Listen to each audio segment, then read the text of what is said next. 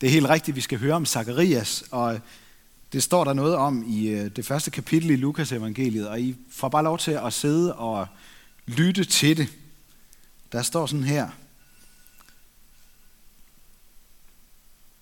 Johannes far, Zakarias, blev fyldt med helligånden og profeterede. Lovet være Herren Israels Gud, for han har besøgt og forløst sit folk. Han har oprejst os et frelsens horn i sin tjener Davids hus. Sådan som han fra gammel tid har forkyndt gennem sine hellige profeters mund. At frelse os fra vores fjender og fra alle dem, som hader os. Og vise barmhjertighed mod vores fædre ved at huske på sin hellige pagt. Den ed, han tilsvor vor far Abraham, og fri os fra vores fjenders hånd, og giv os at tjene ham uden frygt, i fromhed og retfærdighed for hans åsyn alle vores dage. Og du, mit barn, skal kaldes den højestes profet, for du skal gå foran Herren og bane hans veje, og lære hans folk at kende frelsen i deres sønders forladelse. Takket være Guds inderlige barmhjertighed, hvor med solopgangen fra det høje vil komme og besøge os. For at lyse for dem, der sidder i mørke og i dødens skygge, og for at lede vores fødder ind på fredens vej.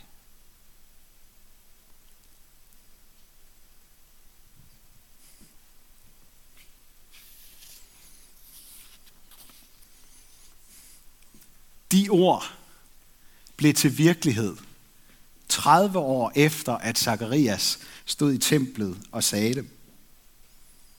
Hvor en mand begyndte at lede menneskers fødder ind på fredens vej, der ender med evig fred hos Gud. Og i vores vestlige del af den kristne kirke, der er de her ord, som vi lige har hørt, som vi har fra Zakarias' mund, de er blevet en del af den daglige morgenbøn, som er blevet kaldt Benedictus, fordi det er de første to ord, lovet være, det hedder Benedictus på, på latin. Men jeg tror, det er sådan, at vi er nødt til at vide noget mere om Zakarias for at forstå, hvorfor de ord er så fantastiske, at man kan bruge dem hver eneste dag i et helt liv. Ordene er sagt på en mørk baggrund. Med håb om bedre tider. Det, er, det var sådan, at gennem 400 år, der havde Israel offret til Gud i templet. Og de havde ventet på, at Messias skulle komme og gøre dem frie og skabe fred i landet. Og præster fra hele landet skiftedes endda til at bringe daglige røgelsesoffre i templet – uge efter uge. Der var 28 teams af præster, der cirka to uger om året gjorde tjeneste ved Guds hus. Og der var Zakarias, altså en af de præster. Og han havde gjort det i en hel menneskealder. Og så var han blevet udvalgt ud af den her store flok ved lodtrækning til at gå ind i det hellige, i det hellige rum i templet og brænde røgelse som tak til Gud. Og det er så det, han gør. Og hvis I lige skal have en hurtig fornemmelse af, hvordan, hvordan var det her tempel bygget op, hvor var det, Zacharias stod henne, så var det indrettet sådan, at yderst, der var der en forgård, hvor alle mennesker måtte være. Jøder og hedninger, det var fuldstændig lige meget. Der kunne alle være. Så var der en, en forgård længere inde, hvor det var kvinderne, der måtte være. Så var der et sted, hvor mændene holdt til. Og så var der et hvis man gik længere ind, så var det præsternes rum. Så var der en forhal, hvor, hvor, øh, altså i præsternes rum, hvor de også offrede dyr på alderet. Og bagved, op, der kunne man gå op ad en trappe, så lå det hellige rum med skuebrødsbordet, den syvarmede guldlysestage og røgelsesalderet, altså der, hvor man offrede tak til Gud. Hvor røgen skulle brænde hver dag for at vise folkets taknemmelighed til Gud. Og så inderst inde, bag endnu en trappe, og dækket til med et stort forhæng, der var det allerhelligste, hvor kun ypperste præsten en gang om året på den store forsoningsdag kom aller tættest på Guds nærvær. Det var højst sandsynligt både første og sidste gang, at Zakarias opholdt sig i det hellige rum i templet. Og nu skal vi prøve at gå ind i det rum sammen med Zakarias. Han var helt alene derinde i Guds nærvær. Alle de andre stod ude i de andre rum. Det var kun ham sammen med Gud. Han kom for at sige tak på vegne af alle dem, der stod udenfor, på vegne af hele folket. Men selv, der havde han ikke nogen børn at sige Gud tak for, selvom han både var gift og var en gammel mand. Så får han øje på en engel, der stod på højre side af røgelsesalderet. Og han fortæller ham, at ikke nok med, at hans gamle kone Elisabeth skulle føde en søn, men den søn skulle blive en stor gudsmand og profet, ligesom Elias. Altså ham, der med Guds hjælp gjorde døde levende, og som fik ild til at komme ned fra himlen. Den mørke baggrund, vi skal forstå det her på, det er, at der gennem 400 år ikke havde været en eneste profet i Israel.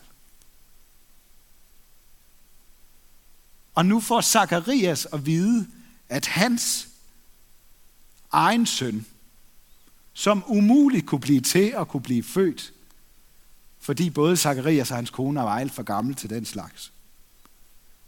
Han skulle være Guds nye profet. Den sidste profet, før Gud selv ville komme. Zacharias han står der for en alderet som repræsentant for folket og for den lange række af præster, der har tjent Gud i 400 år, uden at få noget som helst profetord fra Gud.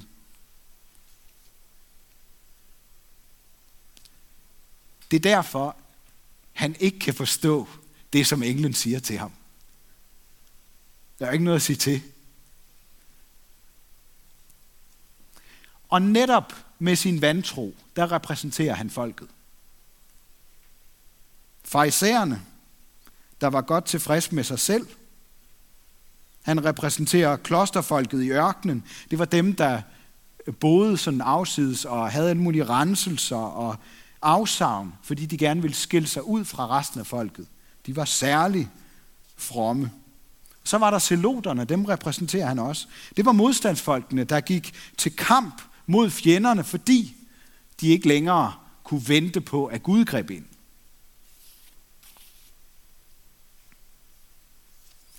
Samtidig med, at Zacharias står der som repræsentant for alle de her grupper i folket, så er han også selv personligt repræsentant for en gruppe. Den stille gruppe i folket. Dem, der venter på Gud og tjener ham trofast og godt ved, at de ikke kan befri sig selv eller folket, hverken fra deres sønder og fra de fjender, der omgiver dem. De er nødt til, de har ikke andre muligheder, end at vente på Gud.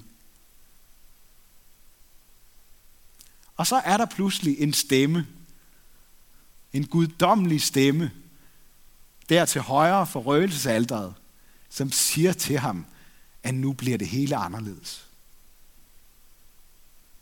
Det bliver anderledes, end det har været de sidste 400 år. Gud vil trøste sit folk, sådan som Messias skrev 700 år tidligere. Han vil gøre det umulige muligt. Han vil stille sit folks længsel. Hver dal skal hæves, hvert bjerg og hver høj skal sænkes. Klippeland skal blive til slette og bakkeland til dal. Herrens herlighed skal åbenbare sig. Alle mennesker skal se den. Herren selv har talt. Det er virkelig det umulige, der pludselig skal blive muligt. Og det kan Zacharias simpelthen ikke tro på. Hvordan skal han kunne vide, at det er sandt? Spørger han så englen. Og så fortæller englen ham, hvem han er. Han siger til ham, jeg er Guds herrschef. Jeg er Gabriel. Jeg er ham, der står og tilbeder Gud foran Guds ansigt. Det er mig, der siger det til dig. Jeg har det direkte fra Gud. Og så bliver Zakarias stille. Han bliver stum. Som straf for, at han ikke ville tro. Så da han lidt efter kommer ud af templet og skal sige noget til alle de folk, der står og venter, så bliver han nødt til at stå og vifte og give tegn og alt muligt, for der kan ikke komme noget ud af hans mund. Og så må de folk, der er der, de må bare gætte sig til, hvad der må være sket derinde i det hellige rum sammen med Gud. Zacharias kone Elisabeth, hun bliver gravid og føder en søn. Et halvt år før hendes kusines søn Jesus bliver født i Bethlehem, præcis som det var blevet forudsagt. Og på den 8. dag, hvor drengen så skal omskæres og have et navn, så er det så, at alle regner med, at han selvfølgelig skal opkaldes efter sin far Zakarias, sådan som det var normalt, at førstefødte drenge dengang blev det. Så de bliver overrasket over, at Elisabeth, hans mor, siger, at han skal hedde Johannes. Og Zakarias skriver på en tavle, Johannes er hans navn. Så begynder de at tro på det. Og samtidig med, at han skriver det, så får han sin stemme igen.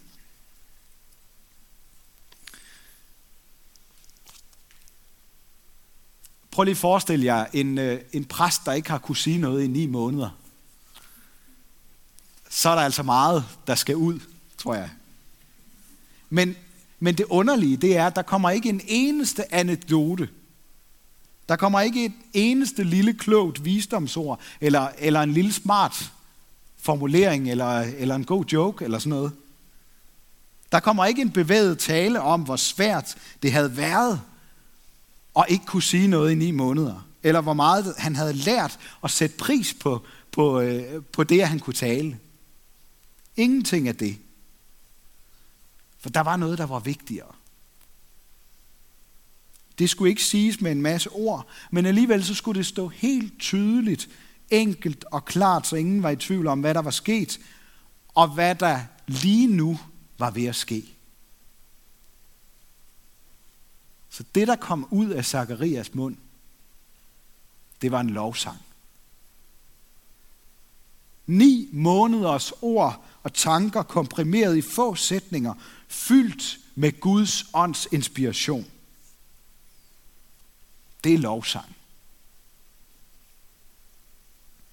Jeg tror ofte, så kan vi få den tanke, at lovsang, det er sådan en bestemt oplevelse, eller en følelse, eller et bestemt rum, som vi går ind i.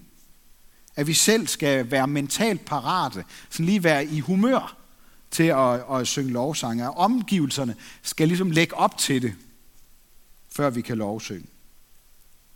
Selvfølgelig er alle de her forskellige omstændigheder og musik og stemning osv., det er jo ikke ligegyldigt. Men der er noget andet, der bærer lovsangen. Det, der bærer lovsangen, er i virkeligheden det samme som det, der dybest set bærer vores liv. Måske opstår ægte lovsang netop der, hvor det ligesom for Zakarias går op for os, hvem Gud er. Hvem det er, vi er i rum sammen med. Hvad han har gjort, og hvad han vil gøre. At han er en Gud, der bekymrer sig om os og griber ind i den verden, vi kender. Der opstår lovsang.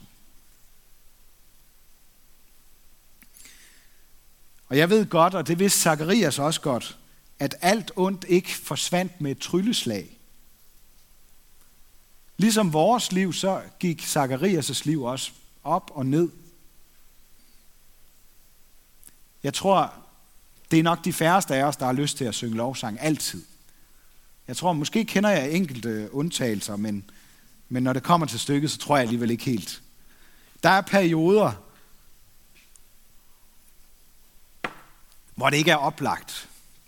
Hvor det ligesom ikke ligger til os at synge lovsangen. Men det, der skete for Zakarias, det var, at han fandt grunden til at synge lovsang. Han fandt den kilde, hvor man bliver fyldt af lovsang. Ved I, hvor det sker? Det sker, når der er et øh, rigtig fedt band, der spiller i Aarhus Bykirke. Nej.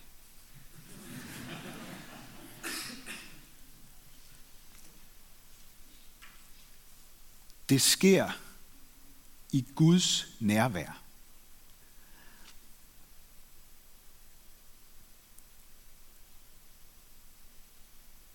Det sker, når vi går ind i det hellige rum, som Zakarias var i, og er i Guds nærvær. Så kan lovsangen blive vagt til live. Midt imellem alt det, der ser ud til at gå den forkerte vej, så er der i det rum et lys, som når solen står op. Og det var det, Zacharias prøvede at sætte ord på med, med solopgangen fra det høje. Altså han stod inde i et rum uden vinduer. Og så taler han om solen, der står op. Det vækker noget i ham, der i Guds nærvær. Jeg kan huske, at jeg i en efterårsferie lod mig overtale af Frida til at øh, øh, stå meget tidligt op, så vi kunne opleve en solopgang ud over, over havet, hvordan solen så kommer op der. Og øh, ej, det var hårdt at stå så tidligt op, men, øh, men det blev sådan næsten magisk oplevelse. Der er sikkert nogen af jer, der har oplevet det, ellers så, så må I prøve det. Det er i virkeligheden, det er ikke dårligere her om vinteren. Altså hvis, hvis der ikke er tåget, så man kan se solen, så, så er det næsten noget af det allerflotteste. Al træthed, hverdagens bekymringer, måske frygt for fremtiden, det var væk i det øjeblik, da solen stod op, og man kunne se strålerne op på skyerne og på vandet. Og da vi stod der, hele familien, og så på det, så blev vi simpelthen nødt til at synge en sang. Der var ikke andet, der passede til det øjeblik. Den solopgang, Zacharias sang om, den kan vi stadigvæk få øje på lyset fra. Og jeg tror, det er sådan, når det sker, når vi får øje på det lys, så sker der noget med os.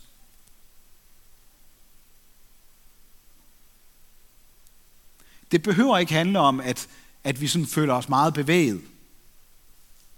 Men fordi Gud vil besøge os, fordi det går op for os, at det ikke bare er ord, men det er virkelighed. Og det er kun der, hvor Gud er, at lovsangen kan blive til. Jeg ved ikke, om I tænkte over, at Zacharias nævner Abraham som vores far. Da Abraham og hans kone var næsten 100 år gamle, så fik de besøg af tre mænd, som de ikke kendte. De inviterede dem på mad, og det viste sig, at det var Gud selv, de fik besøg af. Han ville ikke bare besøge dem, han ville også love dem en fremtid, som de troede var umulig.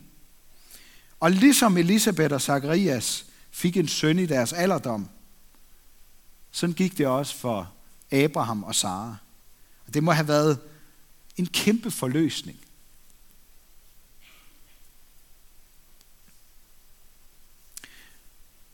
Om lidt så skal vi fejre jul, og man kan godt tænke, at det handler sådan om, at så skal vi hjem og besøge vores familie, og vi skal være sammen, og vi skal hygge os.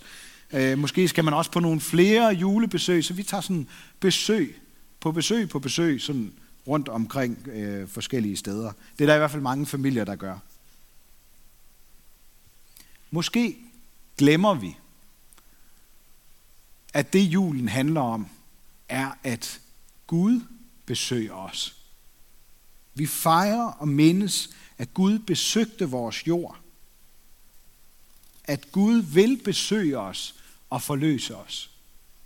Han vil frelse os fra vores åndelige fjender og alt det, der optager os, så vi nu kan tjene Kristus uden frygt og i fromhed og retfærdighed på grund af det, som Gud har gjort.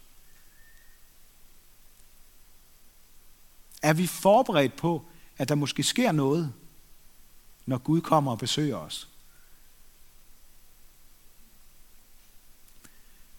Det er i virkeligheden derfor, vi har den her adventstid lige op til jul. Det er for at forberede os på, at Gud kommer. Vi skal forberede os på at få besøg af Gud. Til jul, der får vi besøg af Gud, fordi Jesus blev født for 2000 år siden. Han kommer ikke sådan på samme måde i år, som han gjorde den første gang. Men det kan ske, der kan ske det, at troen og lovsangen bliver født i os som et under. Måske endda i os, som nogle gange kan have svært ved at finde glæden og taknemmeligheden frem.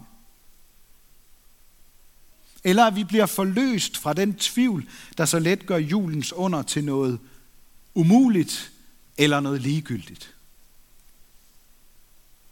At vi får besøg af Guds engle, eller måske mærker en glæde eller en forløsning, vi ikke ved, hvor kommer fra. Så vi bliver fyldt med helligånden og pludselig kan se og sætte ord på, hvad Gud har gjort for os, ligesom det skete for Zakarias. Det er lovsang, når det sker. Okay, det der kommer ud af vores mund behøves jo ikke være noget, der er så slidstærkt, at det bliver brugt i 2000 år. Det kan jo godt bare være din lovsang, dit røgelsesoffer eller taknemmelighed over for Gud. Man behøver heller ikke at være præst eller sådan særlig åndelig for at, for at få besøg af Gud.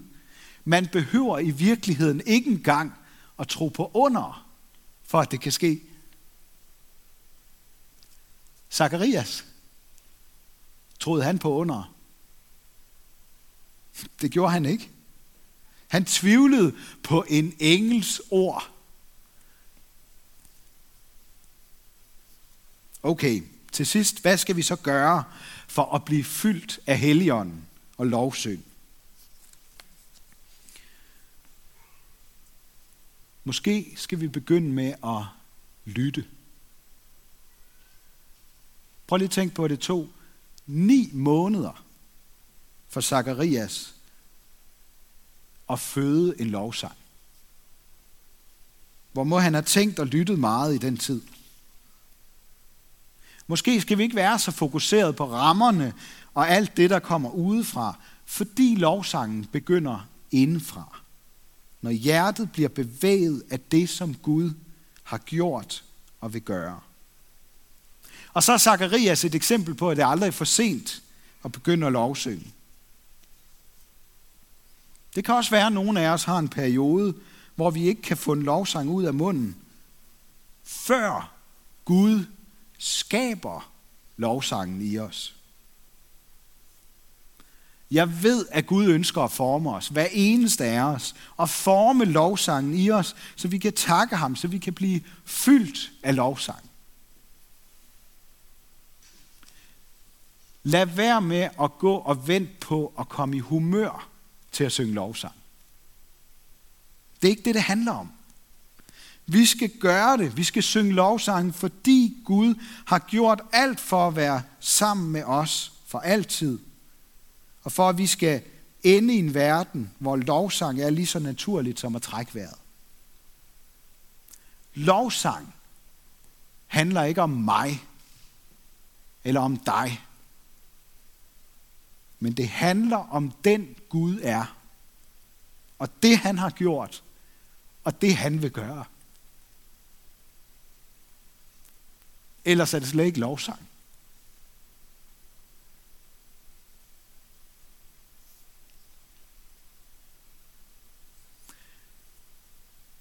Gud kan skabe lovsangen i mig, og han kan skabe lovsang i dig, også i den her jul.